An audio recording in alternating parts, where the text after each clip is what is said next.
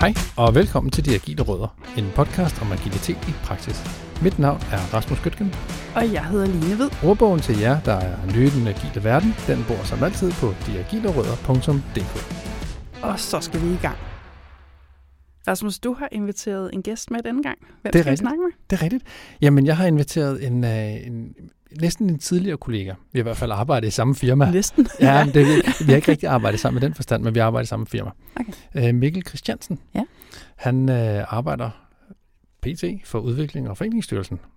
Ah, ah den, kan, den kender du jo også. det lyder bekendt. Ja, det må man sige. øhm, han er agil coach, Ja. og øh, har arbejdet med det de sidste 10 års tid. Øhm, og Mikkel, han er en af dem, som, som da jeg så, at han arbejdede i Udvikling og Foreningsstyrelsen, så tænkte jeg, ej, bare jeg kommer til at møde ham. Bare jeg kommer til at snakke med ham. Ja, hvorfor? Øhm, jamen, fordi jeg, jeg fulgte ham lidt, inden jeg startede selv derinde øhm, på kontrakt. Øhm, han er en af Danmarks eneste øh, professional Scrum trainers fra scrum.org. Ja. Øhm, så han har en masse teori. Og det, det synes jeg er, er sindssygt spændende at høre, hvordan omsætter han så den teori til praksis. Ja. Så da jeg var derinde, jamen, så greb jeg fat i ham og sagde, Mikkel, jeg har lige brug for lidt, uh, lidt guidance til nogle Scrum-ting. Kan vi ikke lige spare lidt? Og det var han heldigvis sød og rar at, at hjælpe med. Um, og så, jamen, så havde vi bare en god snak omkring det. Og, øh, og jeg synes bare, at det der med, som sagt, at han er PST, han er øh, SPC, altså fra SAFE, han må også undervise i SAFE, Ja. og så går han bare rigtig meget op i det her viden omkring, altså om at skabe så meget viden omkring det, sådan, så han kan lære fra sig. Okay, Det synes jeg er super spændende. Ja, der er utrolig mange forkortelser lige der. Jeg blev helt skildret. ja det kan jeg godt forstå. men, så men, den kommer vi helt sikkert ind på. Det gør vi forhåbentlig. Men sejt også det der med, altså, ja, det giver sig selv selvfølgelig også, hvis han er agile coach, men hvis han har meget fokus på både at suge til sig og give videre, Mm. Og så har altså, jeg hævet øjenbrynene, det kan lytterne jo ikke se, men jeg hævede øjenbrynene for 10 år. øh, ja. For det er lang tid, Det er og, sindssygt og lang tid. har arbejdet med det. Helt sikkert.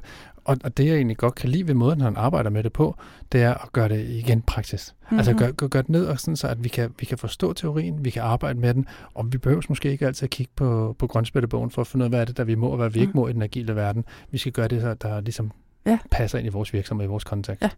Nå, det er fedt, hvis han har de der briller på, der også er altså situationsbundne.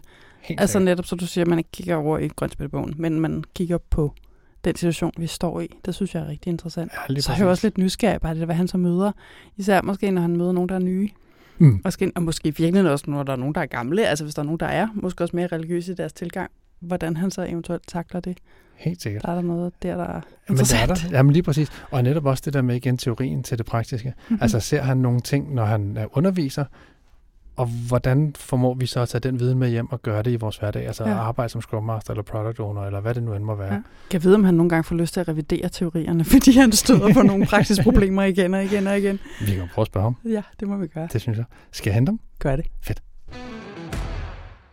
Hej Mikkel, Hej Rasmus. og velkommen til vores øh, podcast. Tak. Super fedt, at du har lyst til at være med. Ja, tak for at invitere. Selvfølgelig. Kunne du ikke øh, starte med at fortælle lidt om dig selv, så vores lytter ligesom ved, hvem det er, vi skal snakke med i dag? Jo, Det kan jeg godt. Jamen, jeg hedder Mikkel. Jeg er agil coach. Jeg har de sidste øh, halvandet års tid været hos Udviklings- og Forenklingsstyrelsen, som er Skatteministeriets øh, udviklingsafdeling. Øhm, jeg har de sidste 10 år primært haft ko- øh, agil coach-roller, øh, og før det så har det primært været sådan mere tekniske roller. Startede tilbage i midt-90'erne som programmør.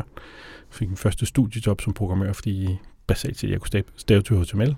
øh, og så gik det fra at være et studiejob på 10 timer om ugen til at være 20, 30 og 40 timer om ugen, og så hoppede jeg fra universitetet. Mm. Og så arbejdede jeg så som programmør i rigtig mange år efter det. Og så, øh, ja, 2005 hørte jeg første gang om Agile og Scrum og Lean og Kanban og alle sådan nogle ting, og blev helt vildt bidt af det. Og så øh, begyndte jeg at læse en masse bøger, begyndte at prædike de her ting til, til øh, hvem, hvem som helst, som øh, ville lægge øre til det, og øh, fik, fik startet øh, et team op, og et til, og to rollen som Scrum Master, og ja, og the rest is history. Var, var det nemt at finde nogen, der havde lyst til at høre om agil på det tidspunkt? Øhm, ja, altså der var mange af mine kollegaer, som, øh, som synes, at det her det var spændende også. Øh, andre programmører. Øh, vi har alle sammen ligesom været ramt af det her med, at øh, det eneste, vi har prøvet, var vandfald. Det eneste, vi har prøvet, det var, øh, nu er der nogen, der har besluttet, hvad det er, vi skal bygge.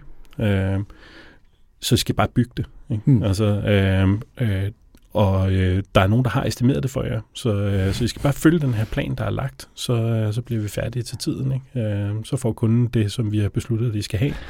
øh, og så, klart. øh, så er alting godt. Ikke? Mm. Så den der, øh, ja også det her med, at øh, når vi så er færdige med at kode det, så, øh, så kaster vi det over væggen til testerne. Øh, det var også sådan, at det foregik. Øh, så, øh, men vi har alle sammen prøvet, hvor irriterende det var, når så testerne de fandt fejl i det, eller når, okay, nu virker det sådan, som, uh, som det er beskrevet, nu giver vi det til brugerne, og de vil Mm. sgu ikke have det. Men det er, Nej. ikke, det er ikke sådan, at de, uh, de selv tænker om de her ting. Så det er bare sådan, ja, det er sådan en hul sejr, ikke? Mm. Øh. Var der nogle specifikke ting i det agile, som sådan især virkede fedt på jer? Jamen, jeg tror, noget af det første, som, øh, som, som triggede mig, det var det her med, at man øh, meget, meget hyppigere står med et, stø- et stykke software, som er færdigt. Mm. Altså noget, som man kan prøve af. Hvor den måde, vi har arbejdet meget indtil da, det var at bygge softwaren op i øh, sådan arkitektonisk, arkitektoniske lag. Ikke? Vi brugte øh, måneder på at få designet øh, sådan en rigtig datamodel, øh, implementere det i en database, lægge et øh, sådan data access lag ovenpå. Og nu kan vi så begynde at bygge logik ovenpå det, men der er ikke nogen, der har noget værdi endnu. Mm. Øh, der er først værdi, når vi kommer sådan længere op. Eller andre situationer, hvor man starter med at bygge brugergrænsefladen. Mm. Øh, og sige, okay, men det, nu øh, tweaker vi det, og vi involverer faktisk brugerne og sådan noget. Øh, men vi har kun bygget sådan en tom skal. Så der går halve til hele år, før vi er færdige med noget, som, øh, som kan gives til brugerne. Og så kan det være, at det ikke længere er det, de vil have.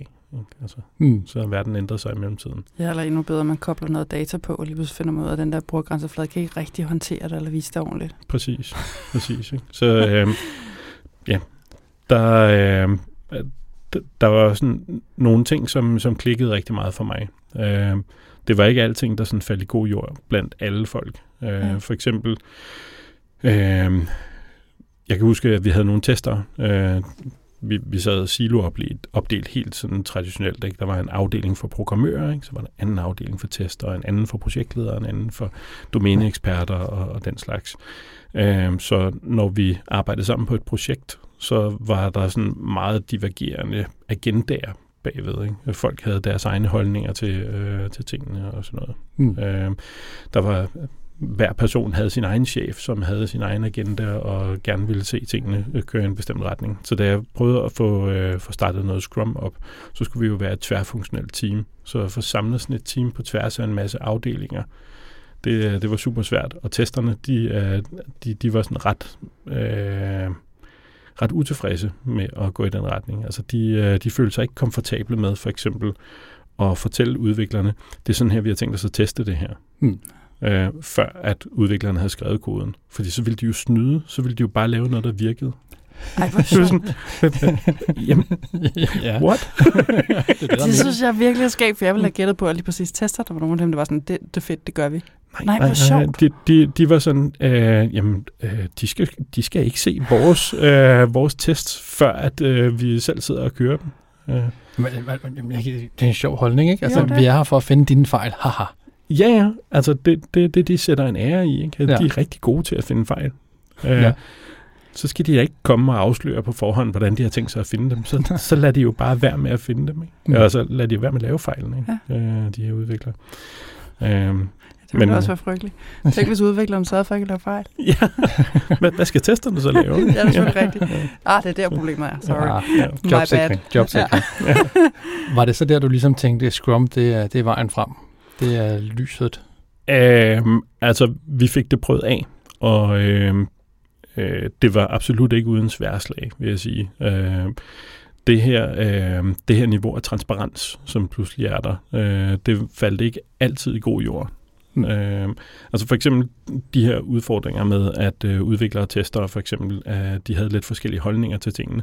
Det blev enormt synligt i hver eneste sprint. Ikke? Hver gang vi skulle vise produktet frem, så var det sådan, øh, er vi på samme side omkring de her ting? Mm. Øh, har vi øh, en, øh, en fælles holdning til, hvad kvaliteten af vores produkt er, og, og sådan nogle ting, og det havde vi ikke. Øh, og øh, vi havde også udfordringer med, med de her forretningsanalytikere, øh, business analysts, som, øh, som også sad i en anden afdeling, og ja, der var også sådan lidt, lidt forskellige agendaer i, i spil der. Og efter et stykke tid, så, øh, så begyndte der at danne sig sådan en holdning fra nogle af lederne, der sagde, jamen øh, det der Scrum, det virker jo tydeligvis ikke. Vel? Altså, øh, det gik fint med at arbejde i vores øh, fagsiloer før. Mm. Øh, og nu kommer øh, det her, hvor vi skal arbejde sammen på tværs og være tilgængelige hele tiden og sådan nogle ting.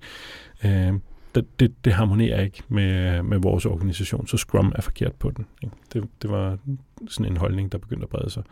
Men øh, vi fik lov til at køre videre i, øh, i lang tid, og det begyndte at fungere. Og stille og roligt, så, øh, øh, så kunne vi se, at det her, det giver faktisk mening. Mm.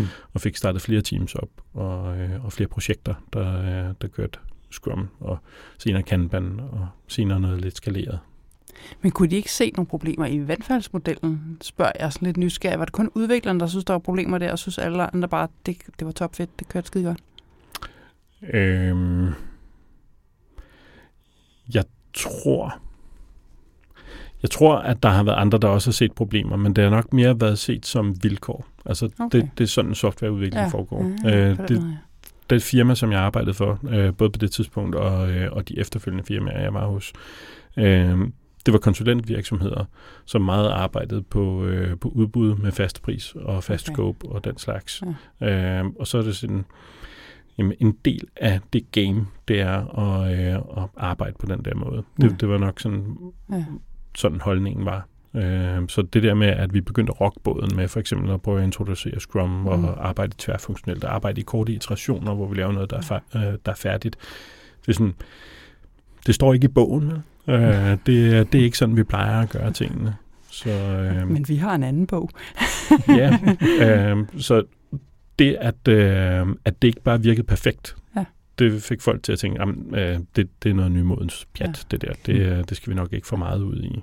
Øh, men altså, ja. det, øh, og nu er vi jo så ikke antal år senere, og jeg tænker, du har, du har jo helt sikkert, og det, det ved jeg jo, du har brugt meget tid på at, at studere de forskellige rammeværker, Scrum og Safe og Kanban og hvad der ellers ligger i det. Mm. Hvordan kom du til at ligesom tænke, at det er den vej, jeg skal, skal fortsætte ned af, og det er den vej, jeg skal ligesom nørde i, hvis man må kalde det det? Ja, øh, jeg ved det faktisk ikke helt. Altså, jeg startede jo med øh, de her teams, som, øh, som jeg fortalte, hvor, øh, hvor jeg påtog mig rollen som Scrum Master. Hmm. Øh, og jeg var ikke specielt god til det. Altså, jeg var en teknikperson. Jeg var en teknisk nørd. Jeg er super dygtig udvikler dengang. Det er, det, noget af det er noget rusten nu, ikke? uh, men altså, jeg var sådan lead-udvikler og arkitekt og i sådan nogle roller. Uh, så alle de her menneskelige kvalifikationer, som man gerne skal have som Scrum Master eller som coach, det havde jeg ikke på det tidspunkt. Mm. Uh, det er noget, jeg sådan har tilegnet mig senere.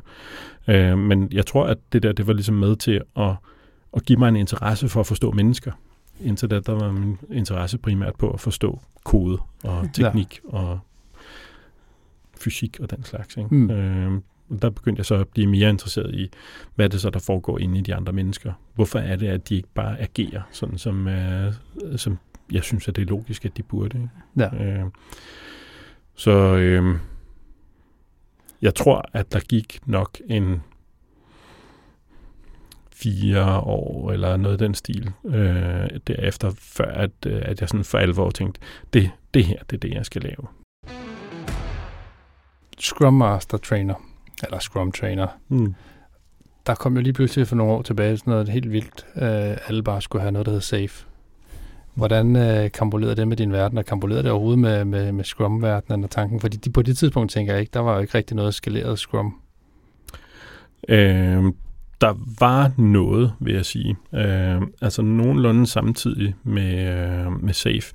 Så øh, Craig Larman og Bas Vodde, de arbejdede på LESS. De havde ikke kaldt det LESS endnu, øh, men de havde en, en, altså de har skrevet to bøger om, mm. øh, om skaleret teknik og, og hvordan kan man organisere sig og alt sådan noget. Øh, og øh, Øh, det, det harmonerer ikke særlig godt safe med, med den her Scrum.org-verden, som, øh, som jeg var involveret i på det tidspunkt. Øh, men det vidste vi godt på forhånd, fordi Accenture havde allerede valgt, at safe var deres agile rammeværk. Så hver gang, at vi, altså det var vores moderselskab, mm. så hver gang, at vi var projekter med dem og snakkede om agile, så, så hørte de safe.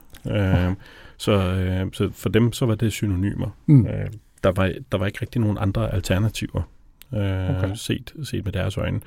Øh, der gjorde vi nok mest det, at, øh, at vi arbejdede på øh, lidt mindre kontekster øh, hos Avanart. Øh, det var typisk op til en øh, tre teams, eller måske fire teams, eller noget af den stil. Øh, og det vil sige under grænsen for, hvad, hvad Safe selv anbefaler. Ikke? Øh, så øh, prøvede ligesom at holde os ude af, af den vej. Men altså, jeg ved ikke, om det var en bevidst ting, men de fleste af Avanarts projekter var lidt mindre i, øh, i størrelsesorden. Øh, så jeg har faktisk holdt mig øh, langt væk fra SAFE, indtil jeg, til jeg startede hos Udviklings- og Forenklingsstyrelsen. øh, jeg har ikke selv været involveret i SAFE-projekter, og, øh, og har ikke sådan været, været meget involveret øh, i den slags. Mm. Jeg har været i andre store organisationer, hvor, øh, hvor de også har brugt SAFE rundt omkring, men jeg har ikke været sådan øh, rigtig involveret i det selv. Da jeg så startede hos Udviklings- og Forenklingsstyrelsen, så, øh, så kom det jo bullerne. Øh, det, det var jo Ja, det, de, der var de valgt. kører safe i, i stor stil. Ja. Øh, så øh, altså, den første måned, øh, jeg var der, det gik så med at blive SPC, altså Safe Program Consultant. Hmm. Øh, og altså, bare fordi jeg er det, så er det ikke det samme som, at jeg nu er solgt. Altså, det, øh, det der er stadig, altså, og jeg har det svært med Safe, øh, fordi øh, intentionerne bag er sådan set gode nok. Øh, der er super mange gode værktøjer i SAFE. Der er Mm. virkelig mange gode praktikker, som, uh, som man kan trække derfra. Uh, men det er ikke den måde, det bliver markedsført. Altså det bliver ikke markedsført som sådan en stor værktøjskasse med uh, alt, hvad du kunne have lyst til, og, uh, og værktøjer til uh, hele din agile transformation og den slags. Mm. Det er ikke sådan, det bliver solgt. Det bliver solgt som sådan en one-size-fits-all-løsning for agilitet. Mm. Ja. Uh, og det er den måde, som, øh, som mange SAFE-konsulenter ligesom går ud og, øh, og øh, propper det ned i halsen på, øh, på alle mulige virksomheder. Mm. Øh, og det er alle de store konsulenthuse, der, der jo går den vej. Ja, de, de glemmer lidt, det er et rammeværk, og ikke en, en, en fast beskrevet proces. Ja, øh, og der kan man sige, øh, så, så ender det med at blive sådan en pengemaskine, øh, Mm. som, ja, som, som jeg har svært ved at støtte. Øh, altså, et af elementerne i SAFE er med til at drive det der, og det er det, der hedder SAFE Implementation Roadmap. Mm. Mm. Øh, I har måske set figuren med den der slange, sidder nederst til højre hjørne af en stor SAFE-tegning. Ja. Øh, og når man åbner den op, så beskriver den alle de forskellige kurser og certificeringer, der skal afholdes undervejs i en, uh, i en safe implementering i en organisation. Uh, og altså, det er jo 20 forskellige kurser, der skal afholdes, uh, og det er samtlige medarbejdere, der bliver dækket af det her. Og hver eneste gang, der bliver holdt et kursus, så uh, er det penge direkte ned på bundlinjen hos Scaled Agile. Mm. Men giver det agilitet ud i organisationen? Ikke per definition, vel? Altså, det, det er ikke sådan automatisk, at det sker.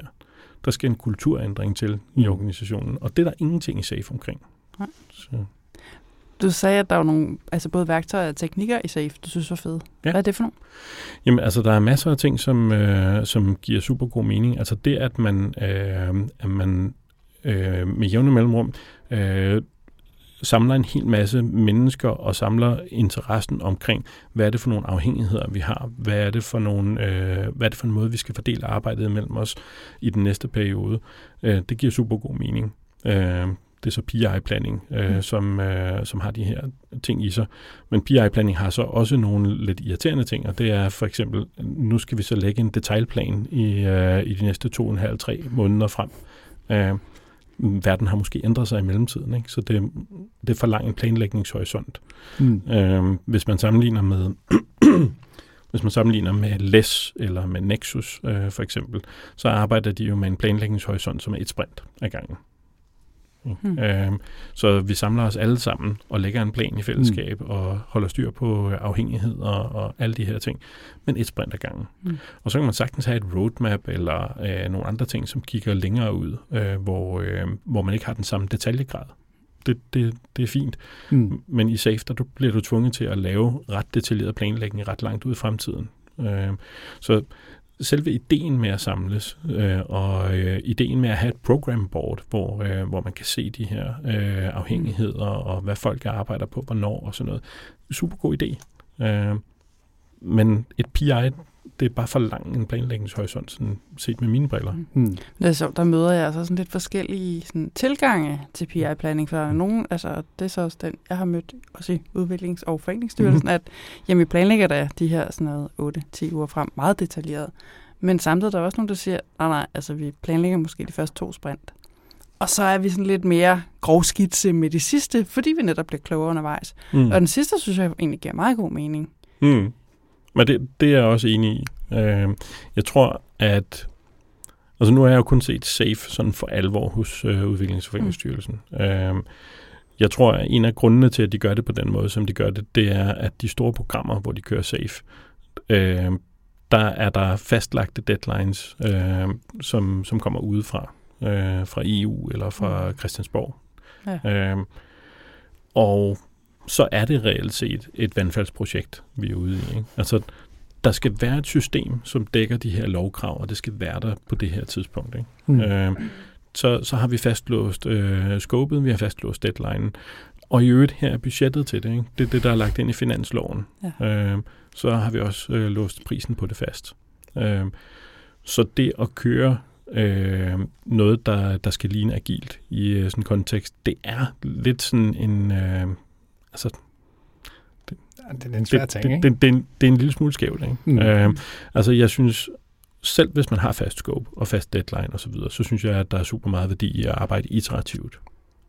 Altså, det Mm. giver mening, at man i stedet for at bygge systemet op i lag, hvor man først reelt kan se noget, når alle lagene er blevet bygget, så giver det mening at bygge dem i, sådan i vertikale slices, hvor hver, øh, hvert stykke funktionalitet ligesom er færdigt og kan testes og prøves af, og potentielt sættes i produktion langt tidligere.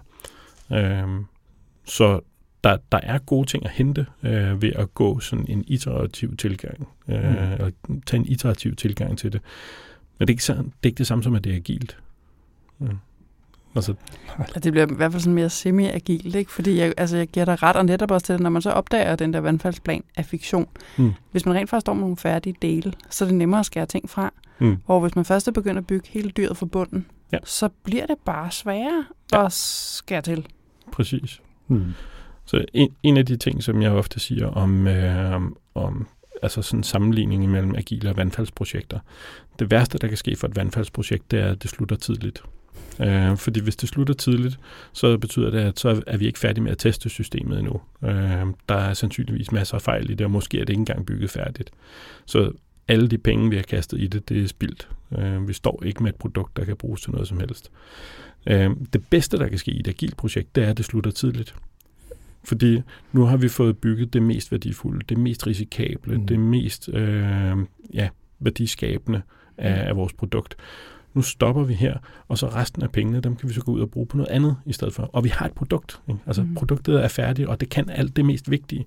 De ting, som vi ikke har fået bygget, det er det mindst vigtige. Det er sådan, vi organiserer vores backlog. Hmm. Så det, det er sådan en kæmpe stor forskel på de to. Ikke? Det er, at du har mulighed for at trække stikket ja. på et agilt projekt, Mm. og stadigvæk høste størstedelen af værdien. Hvad er den bedste baggrund som, som PO? Hvor, hvor, hvor skal man komme fra, hvis man skal, skal excellere i, i den rolle? Ja, jeg tror, at øh, jeg tror, at sådan en UX-agtig baggrund øh, er faktisk ikke tosset øh, at sidde med. Øh, men altså, hvis, hvis jeg kigger på, hvad er det for nogle kompetencer, som jeg ønsker mig hos en product owner, så vil jeg have en, som er domæneekspert, og helst en, som så er bemyndiget til at træffe beslutninger. Så ideelt set, så kan vedkommende begge dele have den fulde for, forståelse for, hvad der er, der skal bygges, og have autoritet til at, til at træffe beslutningerne. Og Mm. de personer findes i meget, meget få virksomheder. Altså det, det er virkelig få steder, at de øh, bemyndiger deres product owner ja. til at træffe de her beslutninger. Så hvis jeg skal vælge mellem de to, så vil jeg vælge en, som er domæneekspert. Sådan at den dialog, der skal være internt i teamet, øh, at den kan ske, uden at vedkommende hele tiden skal rende ud og spørge nogen, øh, Mm. hvordan hænger det der sammen. Mm. Ikke? Så helst en, der har siddet som bruger, eller skal sidde som bruger af systemet efterfølgende. Øh, Det giver sindssygt god mening. Mm. Det, det kan jeg sagtens følge dig ind. Mm. Mm. Jeg synes bare, man, man ser tit nemlig, at det er en projektleder, eller øh, en arkitekt måske, kunne egentlig også gå den vej. Øhm, Ja. Og, og det, det passer måske også meget godt ind i rollen, men man kan godt se en, en domæne, altså Mm. tung domæneviden omkring det, man nu skal sidde og arbejde med. Øh, eller en UX'er, øh, fordi øh, de er vant til ligesom at afdække brugerbehov. Øh, mm. Så hvis, øh, hvis de ikke selv kender domænet i forvejen, så vil de i hvert fald øh, sådan per natur mm. inddrage brugerne og sørge for, at vi får bygget det, som brugeren har brug for. Ikke? Øh, så jeg tror, at det, det vil være sådan næste på, på ønskelisten. Ja, og så har de vel forhåbentlig også en faglig viden, som bare, at der er nogle standard ting, de ved omkring brugeradfærd, som de kan trække på. Ja, præcis. Mm. Øh. Men det er, det er ikke så nemt. Altså, der er ikke så mange steder, som er sådan en naturlig pangdang til product owner eller product manager, mm. øh, når man er uden for den agile verden. Det, øh, det er typisk noget, der sådan enten er splittet mellem flere forskellige, eller øh, som er bundlet sammen med alt muligt andet i en rolle som mm. Øh, projektleder. Ikke? Og nu, nu vi er med rollerne, mm. så er det jo altid spændende, synes jeg, og måske også for en, som, som underviser meget i, i netop øh, de her roller, som Scrum Master, Product Owner osv. Hvad ser du er nogle af de største myter eller misforståelser i de her roller, når, når folk så har været på kursus og går hjem til deres virksomhed og tænker, nu er jeg Scrum Master, jeg gør, som der står i grønspættebogen. Mm. Er, der, er der et eller andet, hvor du tænker, det der, det, det, det er jo misforstået? Ja. For misforstået opgave. Altså, det, det er der ved dem alle sammen. Øh, altså, øh, Scrum Master-rollen, der er, der er masser sådan meget typiske misforståelser, øh, og det er jo ikke fordi, at folk har nogen ond mening og sådan noget, men, øh, og de vil gerne gøre det bedste. Men indtil for ganske nylig, så har der jo i Scrum-guiden stået, at øh, til Daily Scrum, så har vi de der tre spørgsmål, som, øh, som man skal forholde sig til. Øh, og der står, øh, og det står stadigvæk, at Scrum Masteren ligesom har et faciliterende ansvar. Så det bliver ofte ligesom udmyndtet i, at øh, Scrum Masteren er den, der indkalder til alle møder. Scrum Masteren er den, der øh, ligesom øh, har agendaen og svinger taktstokken til, øh, til alle øh, teamets events. Øh, det er ikke nødvendigt. Altså, det er, det er ikke den eneste måde at gøre det på, og det er ikke nødvendigvis den bedste måde at gøre det på i alle sammenhænge. Mm. Øh, øh, tag for eksempel Sprint Review. Øh, sprint Review, det synes jeg er product ownerens event. Altså det der, hvor product owneren frem, øh, stolt fremviser produktet. Hvordan ser det ud nu? Ikke? Og øh, har stakeholderne med, og vi snakker om, hvordan ser det ud nu i forhold til før? Hvordan skal det se ud i, efter den næste iteration og sådan noget? Øh, det er Scrum Masterens ansvar at sørge for, at alle de her events de foregår, og at de er effektive, og at vi kan holde timeboxen og så videre. Men der er ikke kun én måde at gøre det på. Der er ikke kun den mm. ene måde at gøre det på at sige, som Scrum Master, så er det så mig, der faciliterer Øh, det kan også være, at jeg træner teamet i at kunne gøre det selv. Altså for eksempel Scrum Masteren er ikke en obligatorisk deltager på, øh, på Daily Scrum.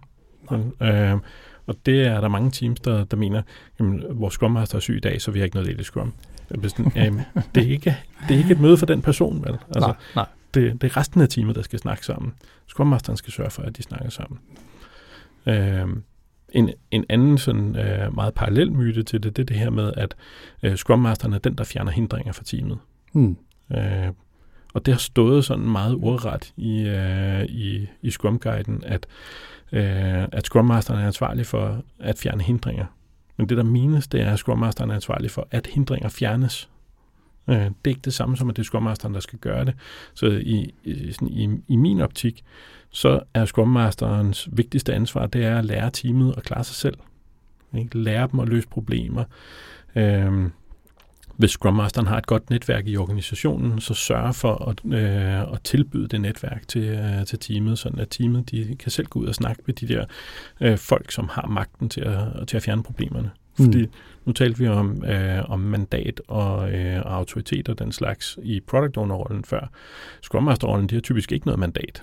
Vel? Altså det, de er typisk ikke nogen, der har nogle stjerner på skuldrene. De er typisk øh, altså på gulvet, ligesom udviklere, tester og agile coaches osv. Øh, vi har ikke noget, noget mandat til at gøre noget som helst. Så der er en masse typer af problemer, som vi ikke kan fjerne. Det mm. eneste, vi kan gøre, det er eskalere det videre. Men det kunne teamet lige så godt gøre selv. Så det at lære teamet, hey, øh, sådan her løser I jeres egne problemer. Ikke? Mm. Øh, det er ikke mig, der skal rende rundt og snøre jeres sko. Nu har jeg vist, hvordan jeg gør. Så gør I det selv. Ikke? Og det er jo det, man teknisk set kalder en scrum mom. Ja, præcis. Ja. præcis. Hun har travlt. Ja, ja det, jamen lige præcis. Og jeg synes også, at jeg tit oplever, i måske især safe setups, at der er en eller anden forståelse af, eller uskreven regel, eller hvad ved jeg, omkring, at det er Scrum Masteren, som løber med koordinering mellem alle teamsene, og sørger for, at den tekniske viden bliver overdraget, og får den tekniske viden med tilbage, og giver det til teamet osv. Ja. Åh, oh, det er svært. Ja. Altså, jeg, jeg prøver personligt at holde mig lidt fra det der, fordi det, det er ikke det, jeg, jeg er i verden for. Det er med også farligt, det der med at sætte sådan en fortolkningsled ind, mm. og så til med en, der ikke er teknisk orienteret, som oftest, ikke? eller kan i hvert fald være det. Ja. Puh, ja, ja, det svarer til at sætte en eller anden tolk ind, der ikke taler så godt kinesisk, og som så skal få nogle kinesere til at tale sammen. Ja. Altså man kunne også lade dem tale direkte med hinanden, ikke? Præcis. Præcis. Altså, jeg, jeg synes, det er et rigtig godt billede på det. Øh, og, og ja, jeg har også oplevet det, øh, men jeg har oplevet det både i, øh, i safe setups og andre steder, at hvis man har flere forskellige teams, der skal interagere med hinanden, så bruger vi Scrum og Scrums til det. Og hvis du kigger i Safe, eller kigger andre steder i beskrivelsen af Scrum og Scrums, så er det ofte, at Scrum Masterne mødes x antal gange om ugen.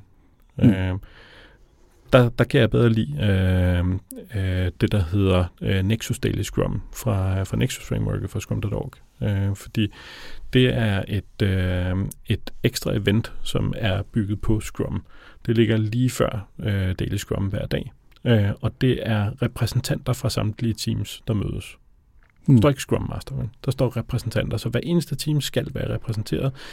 Og hvad er der skal snakkes om? Der skal snakkes om, hvad for nogle afhængigheder er der imellem teamsene, og hvor er det, vi har integrationsvanskeligheder, fordi vi arbejder sammen på det samme produkt. Mm. Øh, så øh, vi gør det på daglig basis, øh, stikker hovederne sammen og kigger på, hvem er afhængig af hvem i dag. Ikke? Øh, og så går vi tilbage til vores egne teams og holder vores daily scrum der, hvor vi tager det med i mente. Ikke? Øh, der er nogle andre, der har brug for vores hjælp i dag. Mm. Lad os lige sørge for, okay, Anders, du hjælper der, og Søren, du går og hjælper der. Ikke? Øh, det, øh, det er ikke et det er ikke et rapporteringsmøde øh, på samme måde som øh, Scrum og Scrums ofte bliver. Mm. Altså, det er ikke et statusmøde, hvor er vi henne i forhold til mm. planen. Det her det er super operationelt. Øh, hvad er det, der skal til for, at i dag kommer til at flyde for alle vores teams? Mm. Øh, og, Scrum, og der står nærmest eksplicit i bogen, øh, det er typisk ikke Scrum Masteren, der deltager, fordi det er ikke nødvendigvis Scrum Masteren, der har den bedste viden om det. Man sender den eller de personer, som har viden om de der afhængigheder, vi har i dag. Ja. Hvis vi så ikke har nogen afhængigheder, så lad os sende Scrum Masteren. Ja, men præcis. Lad, lad os få de folk, der, der kan tage beslutninger, der ved noget om domænet, til at snakke sammen. Præcis. Helt, helt enig. Det er også smart, når de andre ser, der dukker en Scrum Master op, så ved at det team har så ikke nogen afhængigheder i dag. De behøver ikke engang sige noget. Det er så smart. Hvordan så med, med product owneren? Tænker du, der er nogle myter der omkring uh, ham eller hun, når hun kommer ind i rollen? Ja, altså, hvis man kigger på, øh, på øh, sådan teorien og rammeværkene og sådan definitionen af, af rollerne, øh, om det er fra Scrum eller fra Safe eller andre steder, øh, så er der jo det her produktejerskab. Øh, så øh, når en product owner har været afsted på sit øh, første product owner kursus og nu lært alle de her ting, så skal vedkommende jo tage ejerskab af produktet. Og øh, altså for eksempel product owner kurserne for Scrum.org, så kigger man meget på sådan en, øh, sådan en modenhedstrappe for product owners, at øh, det laveste modenhedsniveau, det kalder man en scribe. Ikke? Det er en, som er, i bedste fald er en kravsforvalter for den virkelige produktejer, som sidder et eller andet andet sted i organisationen og har for travlt til at være product owner. Mm. Øh, øh, og så bevæger man sig op ad den her modenhedstrappe, og øh, øh det højeste modenhedsniveau er sådan en mini-CEO. Altså det er sådan en, øh, en, en, der har altså økonomisk frihed i øh, organisationen og, øh, og fuld råderet over øh, scope og funktionalitet for, for det her produkt, der skal skabes. Det er sådan det mest effektive, det mest værdiskabende product owner, man kan have. Mm. Øh, når de her product owners så har været på det her kursus, så sidder de og tænker, hvor befinder jeg mig? Øh, jeg befinder mig formentlig i den lave ende et eller andet sted. Øh, jeg skal op og øh, ligesom hævde mig selv. Jeg skal ud og, og tage ejerskab på produktet. Og så møder de typisk sådan en mur. Ikke? Øh, der sidder nogle andre, som har magten. Ikke? Ja. Øh, og de kan, du kan ikke gå ind og til, tilkæmpe dig magt fra nogle af de der folk. Altså, det går ikke godt mm. øh, at, at prøve på det.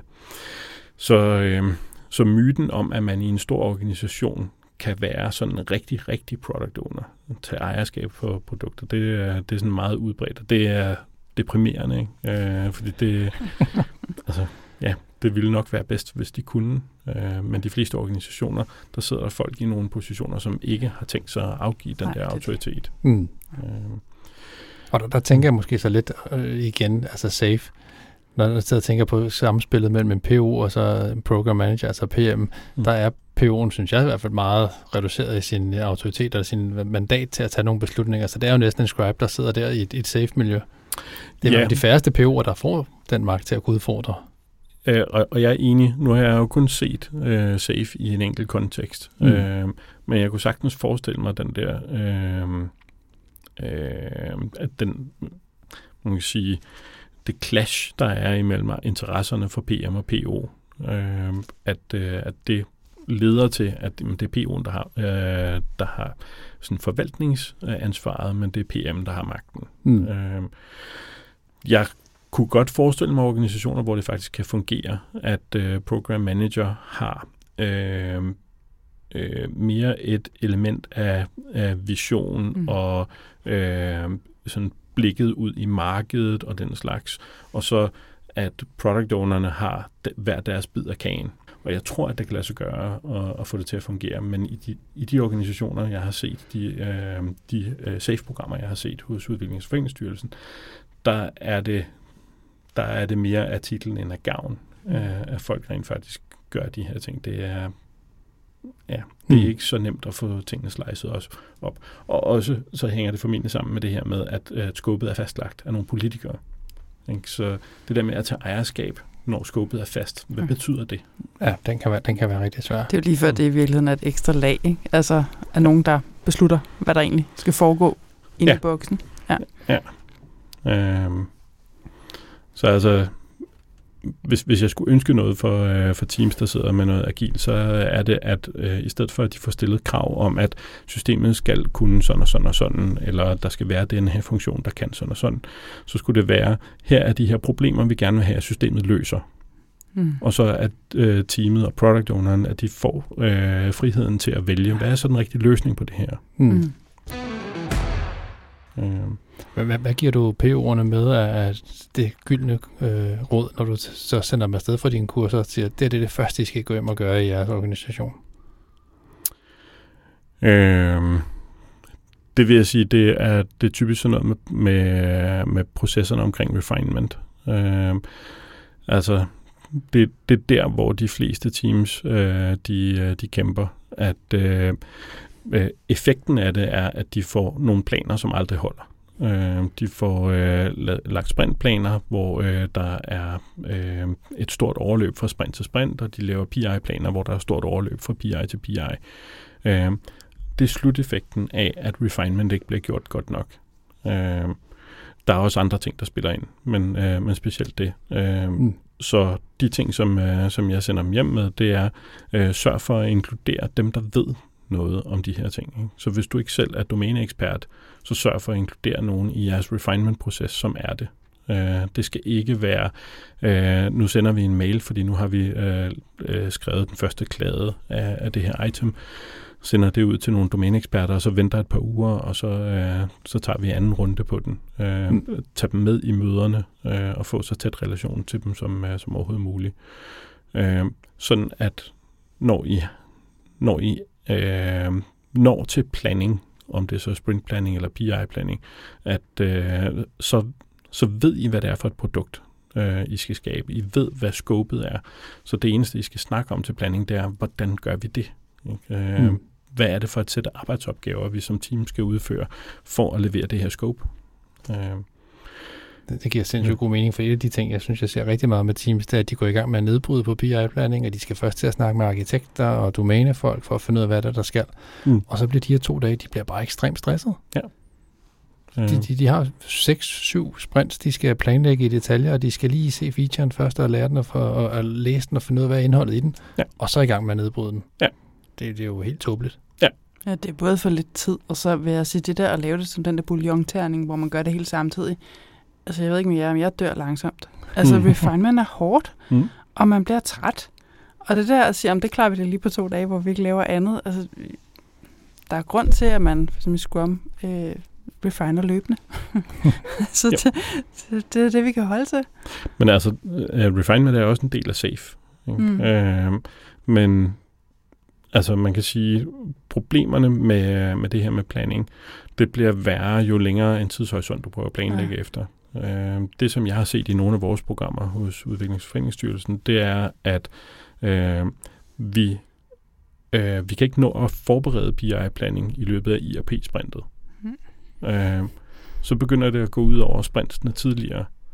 Øh, så begynder noget af den der øh, den værdi, der skulle være i at have så langt et PI, det begynder at forsvinde, når vi ikke kan holde os inden for de der tidsrammer. Fordi altså, at, at refine til et sprint, det tager den tid, det tager. Ikke? Øh, hvis du putter flere sprints ind i øh, det samme PI, så den der refinement-byrde, den vokser. Mm. Øh, og det at planlægge øh, for et sprint, det, det tager den tid, som det tager. Så hvis øh, fra Safe-side ligesom er designet til at skulle være omkring fire sprints, øh, og vi så har øh, strakt det op til seks sprints, så er to dage ikke længere nok til at lave BI-planning. altså det tager bare længere tid at lave den der plan. Mm. Øh, ja, og, og, og tre dage for den her skyld, det er jo dræbende. Altså, det er, jo, det er jo dræbende at sidde tre dage, det som Scrum Master skulle facilitere uafbrudt i tre, øh, i tre hele dage, men det er jo mm. også forfærdeligt at sidde som udvikler og skulle nedbryde og planlægge. de stakkels ja. udvikler, du kan, altså når man sidder, jeg har primært gjort det over Teams, så du kan se de der små frimærker på skærmen, du kan se, ja. at de bliver mere og mere grå i ansigterne, ikke? Ja. ja. Vi slukker deres kamera. Ja. det må ligesom være det, der skal til. Ja. Jeg kunne godt tænke mig at høre, er der, er der noget, som hvor du ser, at, at, at folk de ligesom de, de lærer en ting på kurset og går hjem og gør noget stik modsat? Hvor du, hvor du nogle gange slår dig til panden, eller andre gange jubler lidt over det. Er, ja. er der sådan nogle gode eksempler? Ja, altså øh, mit, mit go-to-eksempel omkring det, det er estimering. Øh, altså, det, det, det er sådan et område, som øh, det, det kan meget let blive religiøst. Øh, hvordan estimerer man, og specielt hvis man skal bruge story points, hvordan gør man det? Øh, og der er altså i hvert fald tre forskellige måder at, at tænke på det her på. Den ene, altså det ene ekstrem, det er, at vi skal ikke estimere. Vi skal bare sørge for at right-size vores ting. Så kan vi bare, øh, så kan vi bare tælle, hvor mange items bliver vi typisk færdige med per sprint, og så kan vi bruge det til at planlægge efter. Vi behøver mm. ikke at estimere i detaljer. I den anden ende af ekstremet, så er det, som står i SAFE-bogen, øh, og det er, at et story point er lige med en dags arbejde. Øh, og så er det sådan, jamen, så er det værdiløst. Så kan du bare kalde det en dags arbejde, eller hvad man kalder det story points, fordi det er, det er ikke noget andet. Uh, altså, det bliver ikke mere agilt af, at du kalder det et story point. Uh, det, det er en illusion at tro, at, uh, at det er noget andet. Mm. Så, så hvis, når du sidder og estimerer, hvis du sidder og tænker, hvor meget arbejde er der i det her for mig eller for teamet, uh, så gør du det forkert. Mm. Altså, så, så, så er det ikke story points, du sidder med. Så sidder du med teamestimater, eller arbejdsdagsestimater, eller hvad du nu vil kalde det. Øh, så hvis man skal have... Øh, hvis man afholder et SAFE-kursus, og de skal bestå certificeringen, så skal man lære dem at estimere, at story points er lige med timer. Øh, og det, det gør ondt i hjertet, når man står der. Ikke? Så, så jeg, jeg gør typisk det, at jeg forklarer dem, at hvis I skal bestå certificeringen, så er det sådan her, I skal svare spørgsmålene. Ikke? Øh, men når I kommer tilbage til jeres team, så vil jeg godt have, at I gør det på en anden måde. øh, I skal gøre det på den rigtige måde, når I kommer derud. Ikke? Øh. Så noget af det, vi talte om, inden du, du kom, Mikkel, der var faktisk sådan, når man kan vide, om der er nogle ting, du godt kunne tænke at ændre dig i teorierne, nu hvor du har været ude, og altså, du underviser, og du ser det i praksis. Jeg tænker, det der var måske et af dem. Mm. Øh, er der andre ting, du godt kunne tænke dig at ændre i teorierne? Øh, jamen altså, øh, jeg, jeg synes, Scrum-frameworket i sig selv, der er ikke så meget behov for ændring, fordi det er, øh, det er bevidst lavet vagt. Ikke? Altså, mm. Scrum i sig selv er ikke nok til, at du kan køre et projekt eller udvikle et produkt.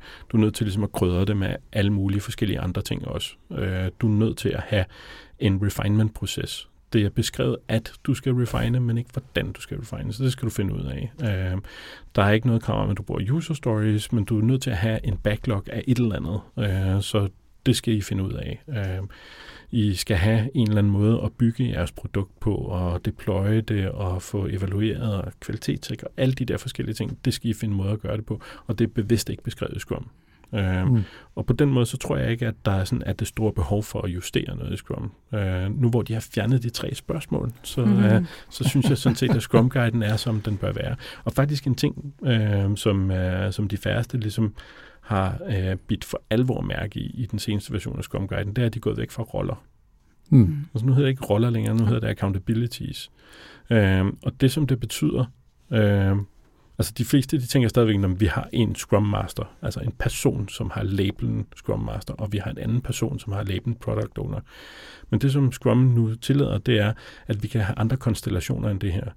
Det drejer sig om, at vi som team skal sørge for, at alt, hvad der hedder product ownership, at det er noget, som teamet løfter. Mm. Om vi løfter det ved at placere alt det ansvar i en enkelt person, eller om vi gør det ved at fordele ansvaret imellem os, det er lige meget. Det er stadigvæk Scrum. Det er helt fint. Det har ikke været tilladt tidligere. Men mm. Der var product owner en person. Øh, og det samme med Scrum Master, at øh, det, er, øh, det er et ansvarsområde, og vi skal sørge for, at hele det der ansvarsområde er dækket, men det behøver ikke at være en enkelt person, der står for det hele. Mm. Vi kan godt lave en anden konstellation i vores team. Mm. Øh, så med, med de to justeringer i den seneste version af Scrum Guide, så synes jeg ikke, at der er behov for at ændre mere. Nu er den bare, altså det er nærmest universelt, ikke? og det mm. behøver ikke være software, du bygger, det kan være ja, hvad som helst, du bygger med det. Mm. Øhm, hvis jeg skulle starte med safe og, øh, og justere i ting, altså der, der er virkelig mange ting, som jeg synes skulle pilles ud. Ikke? altså, jeg ved næsten ikke, hvor jeg skal starte. Øhm, øhm. Man kan måske starte med, med det, det, som du ser som det allerstørste den allerstørste fejl i det? Jamen altså, Øhm, jeg, jeg synes, at øh, det, der er problematisk, øh, sådan fra, øh, fra starten af med SAFE, det er, at det betragter stadigvæk den, øh, den gruppe mennesker, som skal sidde og arbejde på produktet, som IT-afdelingen i organisationen. Altså, øh, hvis man skal virkelig kigge godt efter på den der uh, safe-tegning for at få øje på nogen fra forretningen. Uh, mm. Og der, der sidder en lille bitte rolle oppe i øverste venstre hjørne, som hedder business owner. Uh, og det er det eneste sted, hvor uh, forretningen ligesom er en del af det. Og der, uh, der kunne jeg godt tænke mig, at man uh, fra altså uh, Scaled Agile, de, de har ambitioner, ikke? Uh, og de har uh, sådan, sådan stort reach i verden. Uh, det, at de ikke gør noget ved det, det fastholder den der forretning versus IT øh, i rigtig mange organisationer. Det synes jeg, de skulle tage at gøre noget ved. Mm. Øh, ligesom få, få adresseret, at agilitet, det er noget, der vedrører hele organisationen. Det er ikke kun en ting, som de der udviklere render rundt og hmm. laver. Mm. Øh, det, det tror jeg sådan er, er det vigtigste punkt at få, få adresseret. Øh, og så vil jeg ellers øh, altså luge ud med den store grønthøster øh, i alt det det, der er prescriptive i, uh, i SAFE. Mm. Altså ikke nok med, at de siger, I skal organisere jer på den her måde. I skal også holde de her events, og her er agendaen til de her events, og her er dem, der skal deltage, og her er sådan og sådan, og det skal ske på de her datoer og så videre. Altså der er alt for mange regler i det. Mm. Uh, det skulle gøres meget mere frit, sådan at uh, når man begynder på SAFE i en organisation, så træffer man bevidste valg om, at det her, det er det, der giver mening i vores kontekst. Det er der, vi starter. Uh, og så burde der være sådan et, øh, altså der er jo et Inspect and Adapt øh, event og, øh, og problem solving workshop og den slags ting. Men øh, der er ikke nogen mekanisme til ligesom at fintune, hvordan vi kører safe på. Øh, og fintune vores setup. Fordi safe, det er som det står på tegningen. Ikke? Så du kan ikke for eksempel sige, vi øh, i vores kontekst, så øh, laver vi øh, så har vi ikke en, øh, en, en samlet arkitekt. Vi har arkitektkompetencer ude i alle vores teams, så laver vi et arkitektforum. Så er det ikke længere safe, vel? fordi nu mangler der den der SA-rolle. øh, så det at, at have sådan en mekanisme, hvor man øh, gør det selv, øh, selvkorrigerende, det kunne være super fint at have.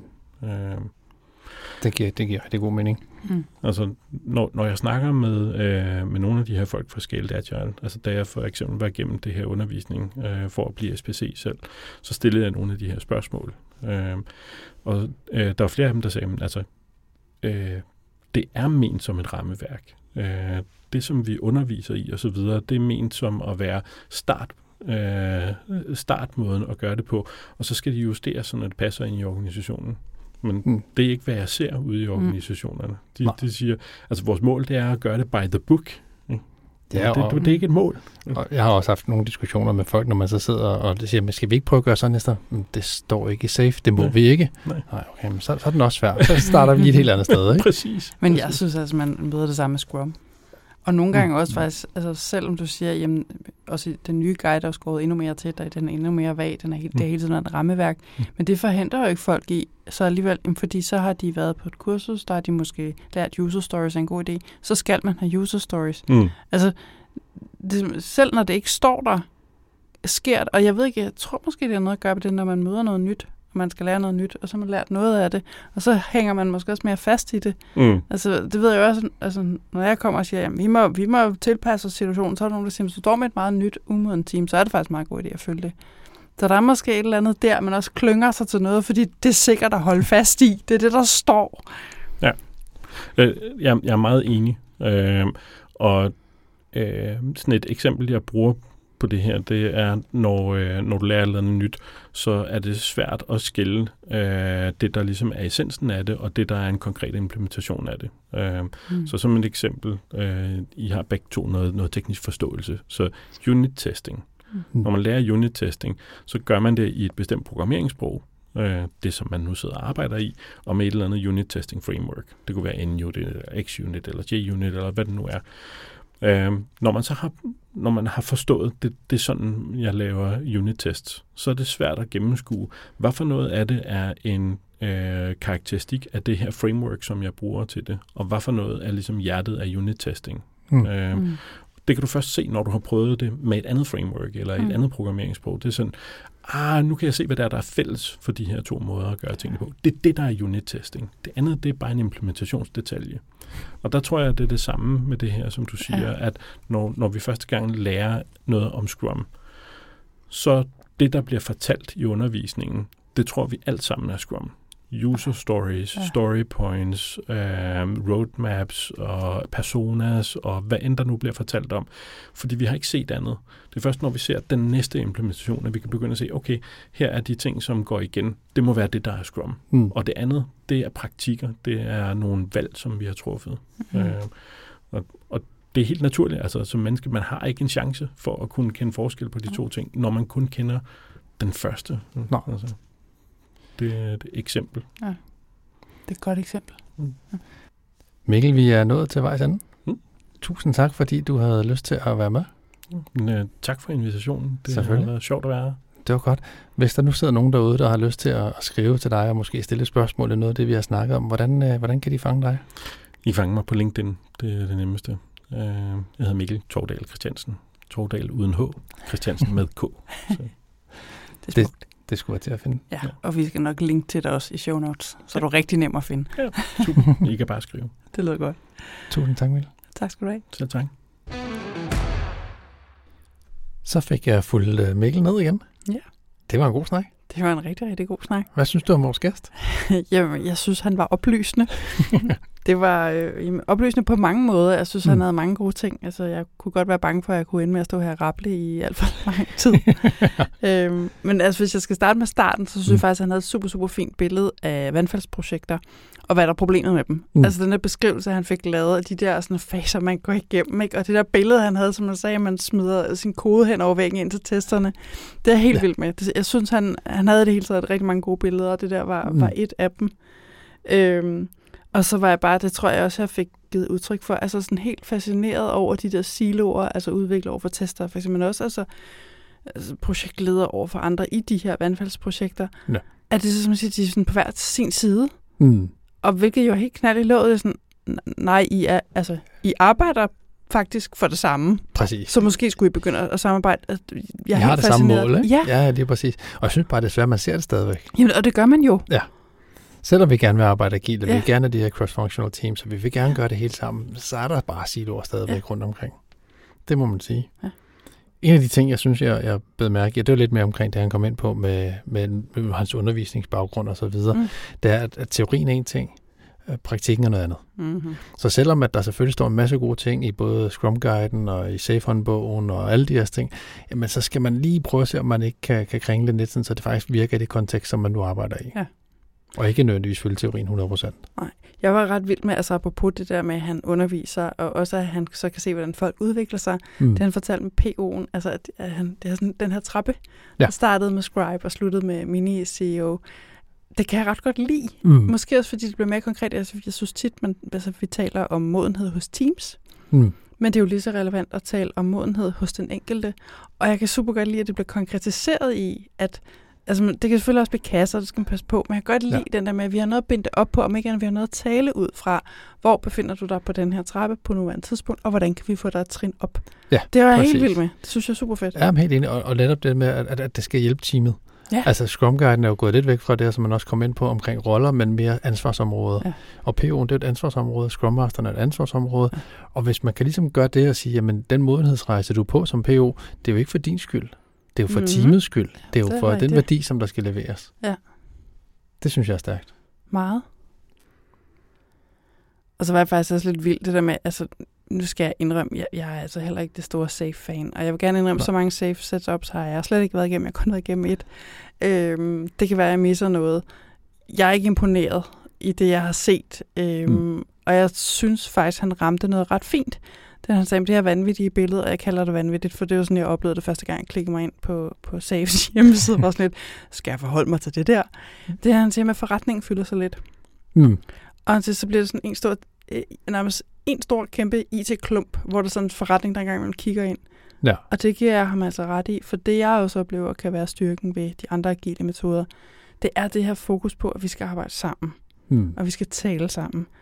Og faktisk igen op på bryde siloen ned. Vi skal arbejde for det samme. Ja. Og det synes jeg faktisk er en ret fin pointe, at det med pege på safe, at der er altså et eller andet der med forretningen. Jamen helt sikkert. Og, men jeg har det også bare sådan med at jeg, jeg kan godt lide safe. Jeg kan godt lide safe ja. som, som tanke. Jeg kan godt lide idéerne bag safe, for jeg synes stadig, der er noget værdi i, at vi planlægger sammen. Mm. Og, og hvis man også er inde på omkring afhængighed, at vi får dem identificeret. Mm. Øhm, jeg tror bare, det er rigtig svært for mange folk at få, få, få, det, få, få hvad skal man sige, få hjernen drejet om, at man skal ikke følge det 100 procent det er okay at være lidt rebel i alt det her, og så begynde at tilpasse det sådan, så det passer netop, som du siger, jamen hive forretningen tættere på. Ja. Øh, få dem ind og sidde i, jeg ved ikke, om de skal sidde direkte i teamsene, men i hvert fald få dem ind, sådan så at der er noget dialog mellem PO'erne, ja. med, med teammedlemmerne, med dem, for, altså med forretningen af dem, der ligesom skal tage produktet i sidste ende og bruge det. Ja. Jeg kan godt købe din præmis faktisk med, at Safe kan noget, øh, og der har jeg lyst til at trække på min baggrund som kommunikationshoved, og jeg sidder med faglig formidling, jeg sidder med videnskabsformidling. Min påstand med SAFE, det er altså også, det er håbløst kommunikeret. Som i håbløst kommunikeret. De ja. har gjort det meget mere kompliceret, end det behøver at være. Mm. Og der er altså også derfor, jeg er fan af den nye Scrum Guide, fordi der er de, altså, Scrum har aldrig været helt så kompliceret, men de har gjort det endnu mere enkelt. Ja. Der er simpelthen nogen, der burde altså, nærmest starte forfra med safe. Altså skære nu ind til benet og gøre det enkelt, simpelt og let at forstå. Ja, præcis. Det skal ikke være så kompliceret. de gør det gør, alt for indviklet. Ja, lige præcis. Gør det, gør det nu simpelt og, og let tilgængeligt på en eller anden måde. Ikke? Jamen, det kan, ja. det kan helt sikkert godt. Ja, der kom lige et brand ud der. Jeg ved ikke helt, hvor det kom fra. Jeg undskylder. Nej, men, men, men det er bare rigtigt. Man, man, skal, man, skal, man skal pick and choose. Altså, du skal tage det fra de rammeværker, som, som du arbejder med, som giver mening der, ja. hvor du arbejder, og ja. i den setup, som du kører. Og så skal du lade være med at tage det som, som en, en slavisk spiseseddel til, hvordan du skal gøre tingene. Ja. Og så bare have, have, i hovedet, at, at det at planlægge, det er essentielt, men planen i sig selv, den kan vi ikke bruge til noget. Mm. Så øh, ja, men meget spændende, helt ja. sikkert. Vi har jo den der lille krøl, vi altid snakker det agile manifest. Ja. Og nu var vi jo ikke rigtig inde på det sammen Ej, med Mikkel, så, så man kan, det, det, det, her et eller andet sted er det. Men, men et eller andet sted, det giver os noget frihed til at, ligesom at sige, jamen, vi synes, han snakkede om. vi må undskylde over for Mikkel, hvis vi tolker det forkert. så brokker du dig lige, Mikkel, ikke? Præcis. Hvad, hvad, hvad tænker du? Når du tænker det agile manifest og den snak, vi lige ja, har så vi plejer at spørge vores gæster, Nå, men hvilke af de her fire grundsætninger synes du sådan, altså, fylder eller passer bedst på dit arbejde? Mm. Og så kigger jeg på en ting, hvis jeg nu skulle prøve at få, finde ud af, hvilke af de her fire, og det så man faktisk, at han kom rigtig, rigtig godt rundt om dem alle sammen. Ja. Og det gør det jo enormt svært. Mm. Hvis jeg skulle vælge, så ville jeg faktisk pege på working software. Ja. Og det er både fordi, han jo har en øh, baggrund som udvikler, mm. øh, men også fordi, at det han sagde, som han så som fordelen ved at arbejde agilt, og måske også der, hvor kernen er, det er det her med frem for at lave den der store vandfald, vi laver en stor pølse, den får vi så forhåbentlig måske ud på den anden side, så laver vi noget i bidder. Mm. Og det er jo netop fokus på at kunne få det ud, noget der leverer værdi. Så det vil jeg stemme på. Den kan, den kan jeg godt, ja. øh, den kan jeg godt købe ind på. Ja. Jeg, jeg er jo, jeg er jo åh, tilbage til en gammel... er vi nu tilbage til favoritten? ja, et eller andet sted vi er vi. Og, og det er egentlig også fordi, øh, jeg synes, han, han kommer ind på, det kan jo være, at jeg skulle sige, at favoritten er, det er jo individer og interaktioner For dem, der over... ikke har orket at komme igennem vores øh, nu ganske ja. fine lidt lange bagkatalog. Lige præcis, ja. lige præcis. Nej, men som sagt, individer og interaktioner over processer og værktøjer. Um, og, og det er egentlig mere fordi, at han snakker meget omkring den menneskelige side. Ja. Altså han var meget inde at sige, at, at, at den menneskelige side, den lå han, lå ham ikke så tæt, dengang han var udvikler, og det er noget, han har tillært sig, fordi han mm. Mm. ligesom set, at det er en vigtig del af det at arbejde agilt. Ja. Øh, og så at, at, at, igen, du kan vælge lidt fra det hele. Altså Ja. du kan tage de ting, som, og de værktøjer, som du ligesom synes, der, der passer ind mm. i det, du skal Mhm. arbejde med, og så bruge dem, uanset om du kalder det safe, eller scrum, eller kanban, eller mm. hvad du Mhm. nu har lyst til at kalde Ja. det. Det vigtigste, det er ligesom det agile mindset, og den måde, som vi, vi behandler hinanden på. Hørt. Det var alt for denne gang. Du kan skrive til os på hej eller på LinkedIn, hvor vi har en side, du meget gerne må følge. Du må også meget gerne dele podcasten, og rate den også meget gerne i din podcast-app. Du kan som altid finde både os, ordbogen og podcasten på deagilerødder.dk, og så deler vi alle relevante links fra dagens episode, som du finder i show notes. Jeg hedder Rasmus Køtgen. Og jeg hedder Line Hvid. Vi høres ved. Altså i virkeligheden så er jeg også fristet til at lave sådan en lille shout-out til den person, der nu har lavet øh, kommentaren i evalueringen med, at vores intro var for lang. Så, hey, du har vel lavet den kort. Præcis. Kan du lide den nu? Det er til dig. Skriv endelig Ja, ind. jeg ved ikke, hvem du er, men Nej, den er fin. Nej, Håber vi. Ja, vi kan lide den. Vi prøver igen.